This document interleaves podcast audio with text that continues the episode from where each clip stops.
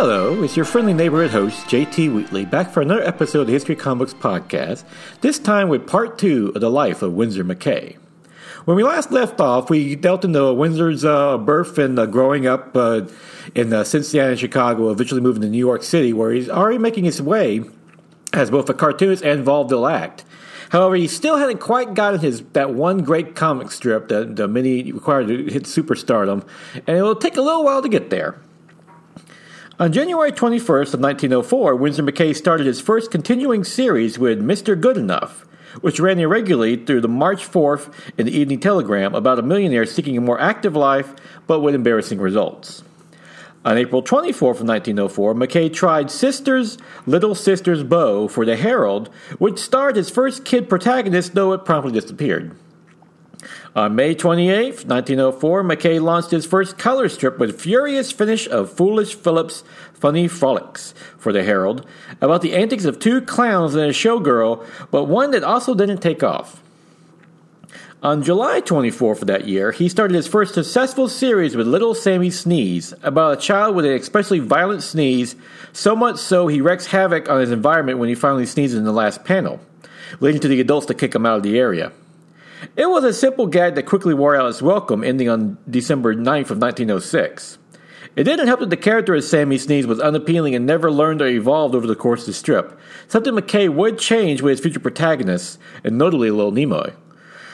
However, the panels showing Sammy slowly evolve into his sneeze were an early precursor of McCay's eventual jump into animation. This would be McCay's first popular strip and a hint of greater things to come.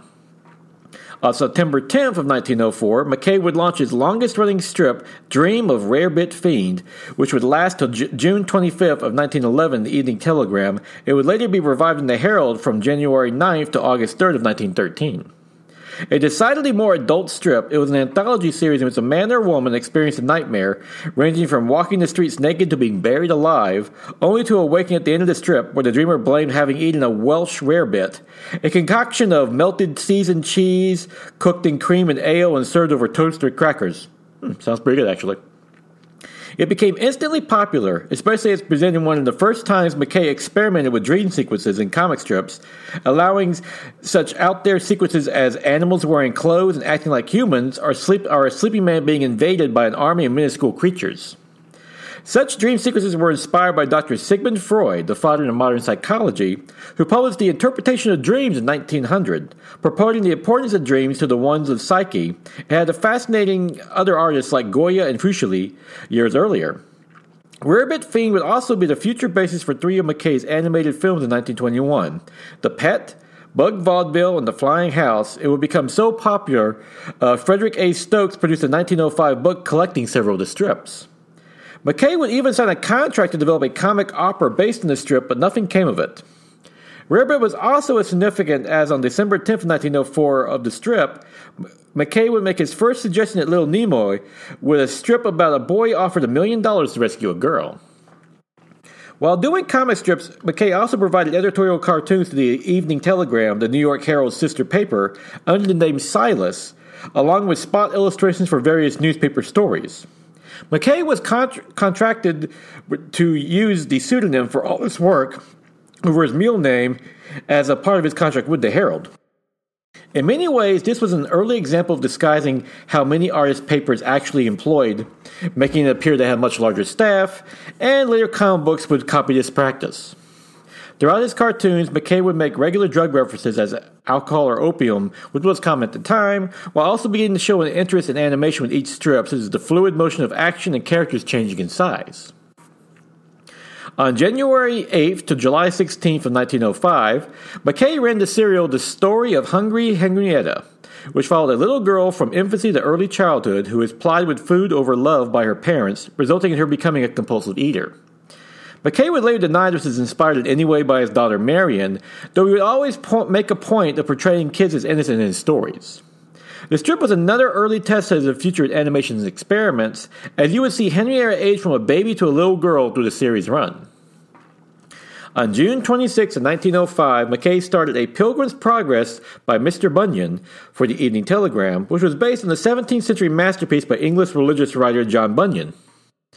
The eight p- panel strip was about Mr. Bunyan, who's constantly scheming ways to get rid of his suitcase, which is labeled dull care, meant to be a metaphor, only to be thwarted at every try. At one point, even when someone steals it, the suitcase is returned to him. However, it will be a few months later that McCay will debut the greatest work of his career. On October 15th of 1905, Winsor McCay presented a new full-page strip, Little Nemo of, Slum, of Slumberland, in the Sunday edition of the New York Herald, with the lead character modeled after his son Robert. The story was about a young boy who, when he slept, dreamed of being in the magical world of Slumberland, only to be interrupted when he woke, usually from falling out of his bed at the end of each strip. The strip would run until January 23, 1911, and later appear in the New York American as Little Nemo and of Wonderful Dreams, running from the September 3rd of 1911 to December 26, 1914. The Adventures of Nemo, which filled from everything from uh, giants to glass people, was often the metaphor of what Nemo was, sleep- was dreaming. The strip was unlike any before it and afterwards, and it was here that McCay would use a famous art technique of making objects appear thicker in the background for distance, providing a near three dimensional effect. The Herald also had one of the best coloring processes in the business at the time with the Ben Day process, with McCay providing annotated notes on each strip on how it should be colored. Little Nemo became an instant success and led to numerous merchandising opportunities, including clothing, playing cards, and games. During the strip, McCay was also slowly revealed details of Slumberland, almost in a dreamlike of unraveling a story, introducing the Princess of Slumberland, the daughter of Morpheus, the King of Slumberland, as a romantic interest, with her looks inspired by his wife Maud. Nemo's main adversary will be Flip, a green faced clown who chews cigars, first appearing in the strip on March 4th. However, he wasn't much of a villain, as Nemo would uh, help Flip from time to time, awakening his heroic tendencies.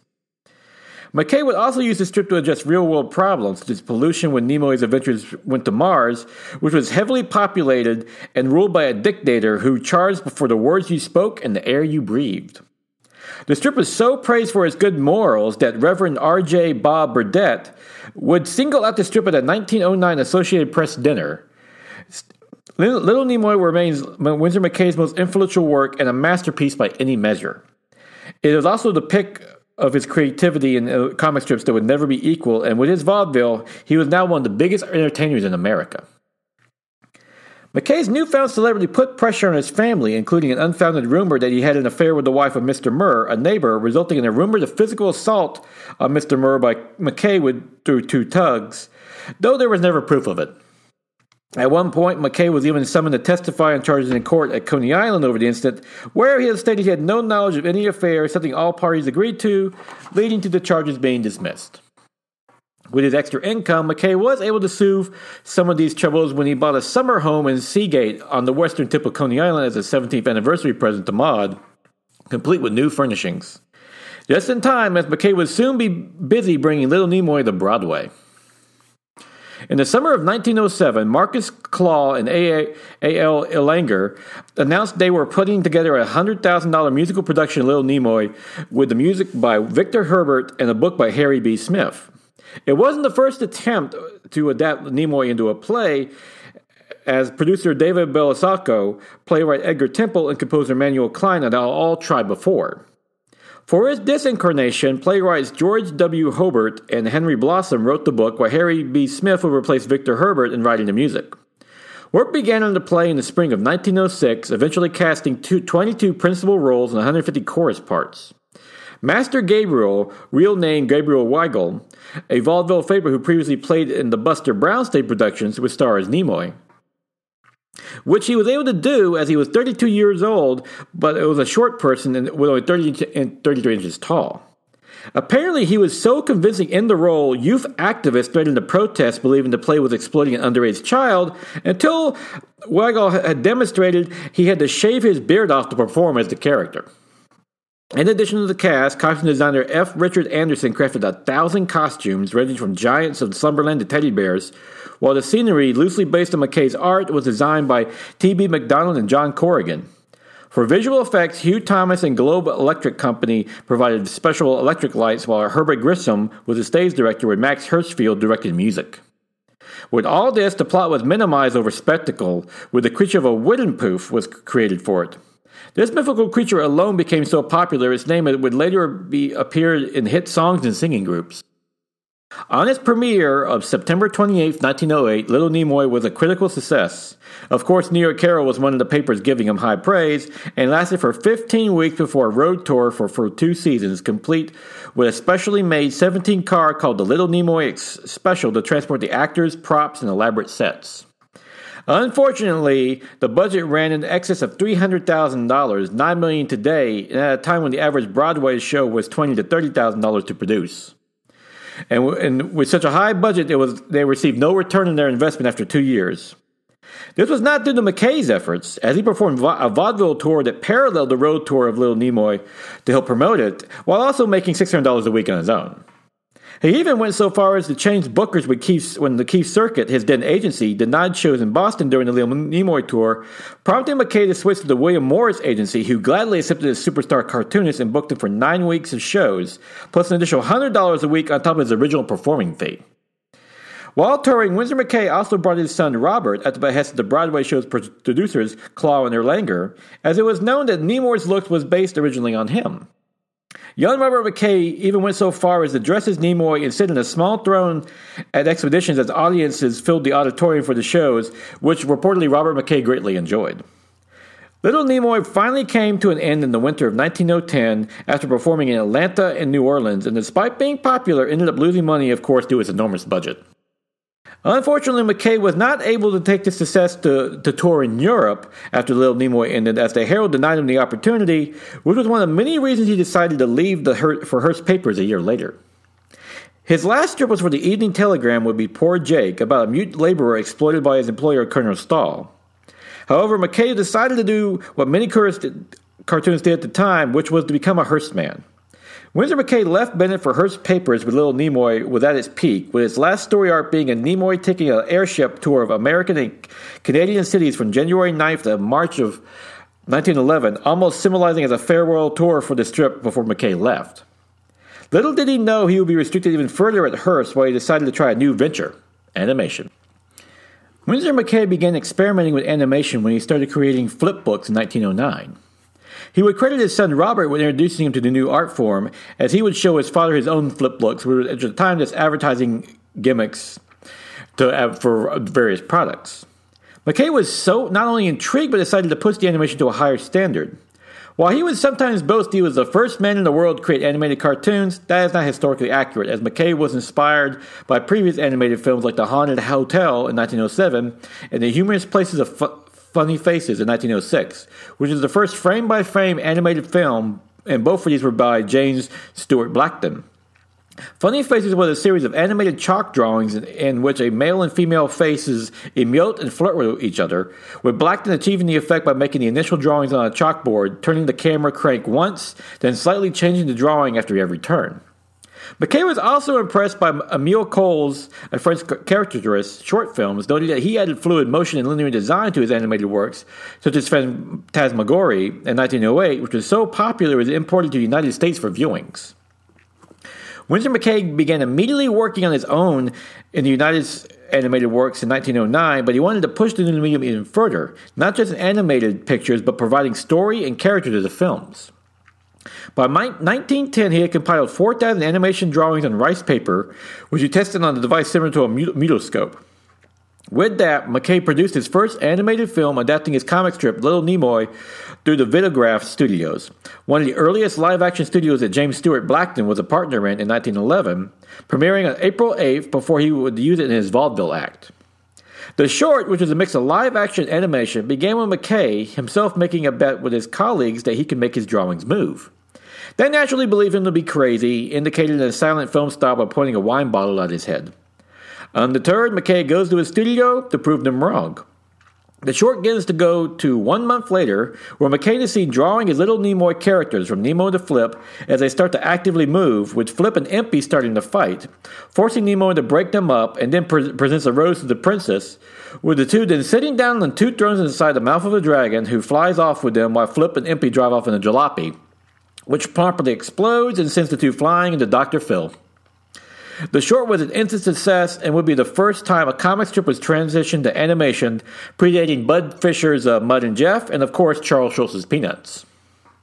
Despite his success with the new medium, Winsor McCay would never produce his short films in mass by creating a studio, preferring to experiment on his own over going through the studio system. McCay would labor mostly by himself in each of his shorts, taking his time to further the animation medium.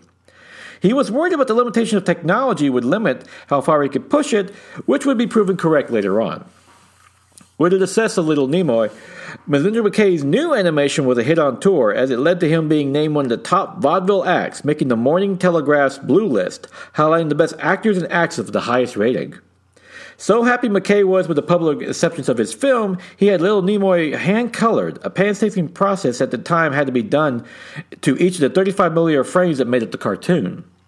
He also began work on his next short film, How a Mosquito Operates, for which he produced 6,000 sketches which was nearly lost when the, the cabbie he hired to deliver them to Vitagraph Studios for photographing chose to stop for a few drinks along the way. The police found the cab a few days later in a shanty town, where thankfully the drawings were still in good, good condition. The inspiration for the film came for, from a Rarebit Fiend strip from June 5, 1909, and the original version, a live action and now lost prologue, featured McCay and his daughter Marion being pestered by mosquitoes. It then switches to the animated sequence, which shows a mosquito flying around and draining blood from its victims, getting slowly bigger throughout. The mosquito itself was depicted with human features such as a small, pointy ears and a receding hairline and hat, which he would tip to the audience in some fourth wall breaking. Simply put, the mosquito had a personality and a love of showing off, giving it a character that makes it relatable to the audience watching. It was noted for introducing story and character into a cartoon, something that would later inspire Disney Studios in their future animation endeavors. The cartoon was another hit for McCay, leading to him to sell the theatrical rights once again to Vitagraph, but only on the condition it would only be shown outside the US, thus avoiding having to compete with himself when he went on his vaudeville act, which he did during the spring and summer of 1912. Meanwhile, back at his regular job as a comic strip artist from July 18, 1911 to August 29, 1913, McCay produced In the Land of Wonderful Dreams for Hearst Papers, which starred Little Nemo and his friends thanks to a successful lawsuit, allowing McCay to use them. He also created 27 short lived strips at Hearst like A Midsummer Daydream and The Fall Guy. Strangely, he was even able to return to Dream of a Rarebit Fiend for the New York Herald from July 19th to August 3rd, 1913, somehow working outside his Hearst contract. However, all these strips were just filler as McCay was even more focused on animation and creating his greatest ever, starring a certain dinosaur. McCay's next animated film would be Gertie the Dinosaur, who even started to make various appearances in his strips, such as in the May 25, 1913 strip of A Rarebit Fiend, where a hunter shoots a dinosaur. The name of Gertie was derived from the name Bertie, but McCay wanted a female dinosaur. To help with producing the film, McCay hired 20 year old John A. Fitzsimmons, now an art student, in the summer of 1913, tasking him to retrace the backgrounds from thousands of master sketches McCay produced on 6.5 by 8.5 rice paper. He also helped mounting uh, finished sketches, ensuring the whole frame was animated from the rocks to the trees, ensuring a true animation effect. Fitzsimmons also would recall many details of working with McCay, noting the erratic schedule as his personal and work life kept him from from this project several times, such as his regular comic strip or his vaudeville tours. Fitzsimmons also remembered how painstaking McCay was in ensuring the film was as realistic as possible, such as timing breaths for Gertie with a stopwatch so that he knew it took 64 frames for the dinosaur to inhale and 32 to exhale. With this film, McCay created the McCay split system to produce it, in which McCay divided the main points of action up and then did the fill in animation in between. This was a significant difference from the previous animated works, as they essentially animated from A to Z. Instead, McCay would draw the significant points of position and major poses in the story, A, E, J, P, and Z, and then fill in the sections in between, creating a smooth transition. This would be another technique that Walt Disney Studios, along with many others, would copy, as it not only broke up the tedium of making the film, but ensured it for superior timing. Strangely, but in keeping with his character, despite his numerous innovations in animation, McCay refused to patent any of his techniques, believing it should be freely shared to help further the art of cartoons, unlike Blackton and Cohl, who kept their te- techniques secret as possible, believing they were magicians. However, this would backfire somewhat when John Randolph Bray, a man he shared his techniques with, would try to sue him, claiming McCay actually stole his ideas. Bray himself was an innovator in the field as well, establishing the largest animation studio at the time, along with some important techniques of his own, most importantly, the use of clear cells with fellow animator Earl Hurd, in which characters can be traced in ink on clear celluloid sheets, which were then put on a standard background, thus eliminating having to trace the background with each character drawing. This made the animation much more cost efficient and would be copied for decades later. McCay countered student response, able to prove his techniques appeared in Little Nemo years before Bray claimed he developed them. This resulted in Bray having to pay McCay $65.71 in the final settlement based on royalties McCay should have earned from Bray's own films. Winsor McCay was finally able to produce Gertie the Dinosaur to Vitagraph Studios in January of 1914 for production, premiering the next month as part of his vaudeville act at the Palace Theater in Chicago. During the show, McCay spoke to the audience explaining how he produced the film, cracking the whip, and acted as if he was giving commands to Gertie as the film played, telling her to step forward, raise her foot, and bow. At one point, Gertie gets upset at the commands, causing her to cry, as she was depicted as a shy creature. Another example of McCay giving his animated creature's character. In addition, when Gertie is distracted by a mammoth, Jumbo, she promptly picks him up by his tail and tosses him into a lake, leading to her to dance and then throw rocks at Jumbo when he keeps spraying her with water. In the film's finale, McCay tosses an apple at the screen, which becomes part of the film as Gertie eats it, and then McCay himself walks on the screen, becoming an animated version of himself, where Gertie places him on her back as they both bow to the audience. There would be a fake Gertie the Dinosaur produced due to the cartoon's popularity that was also attributed to Bray Studios, but McCay would never take legal action against them.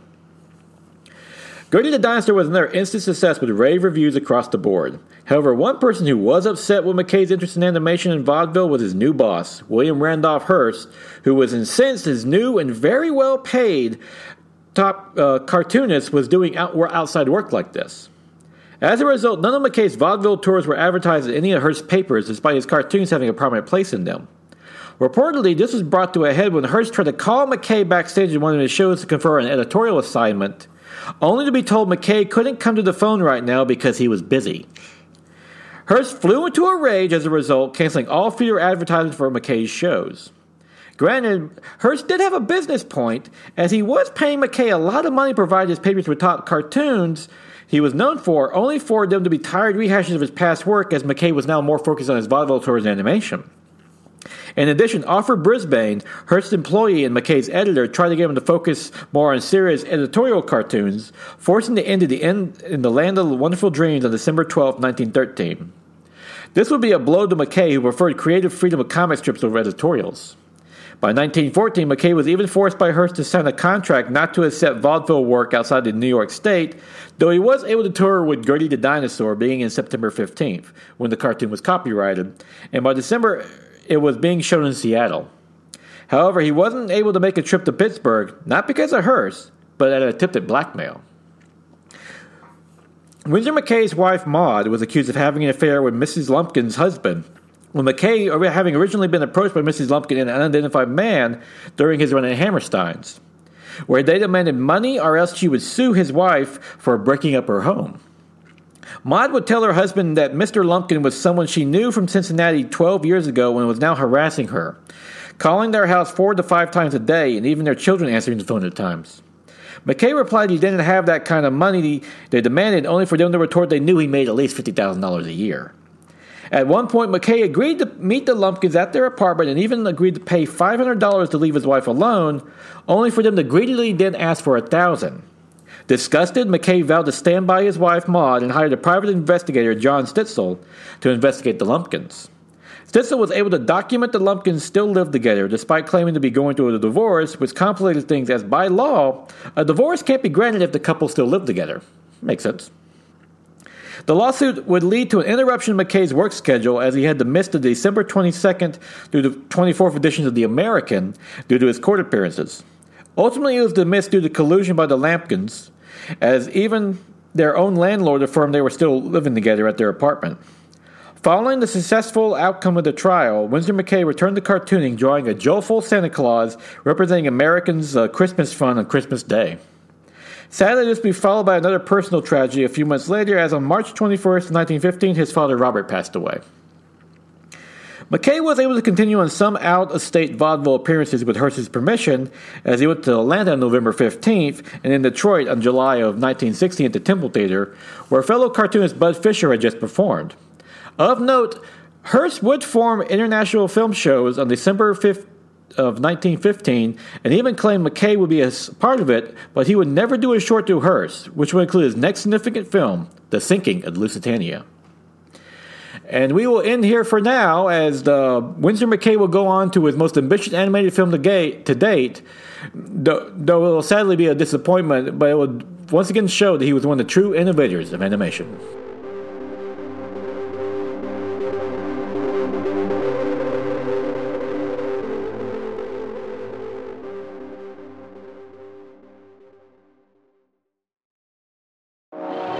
Look, we gotta talk.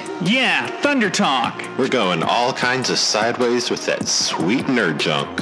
Woke nerd junk. It's topical. Political. Dare I say radical. We've got all your latest news and reviews. Hot music. And a whole lot of comedy. But it ain't for kids. Definitely mature content. So let's talk. Let's talk Thunder Talk.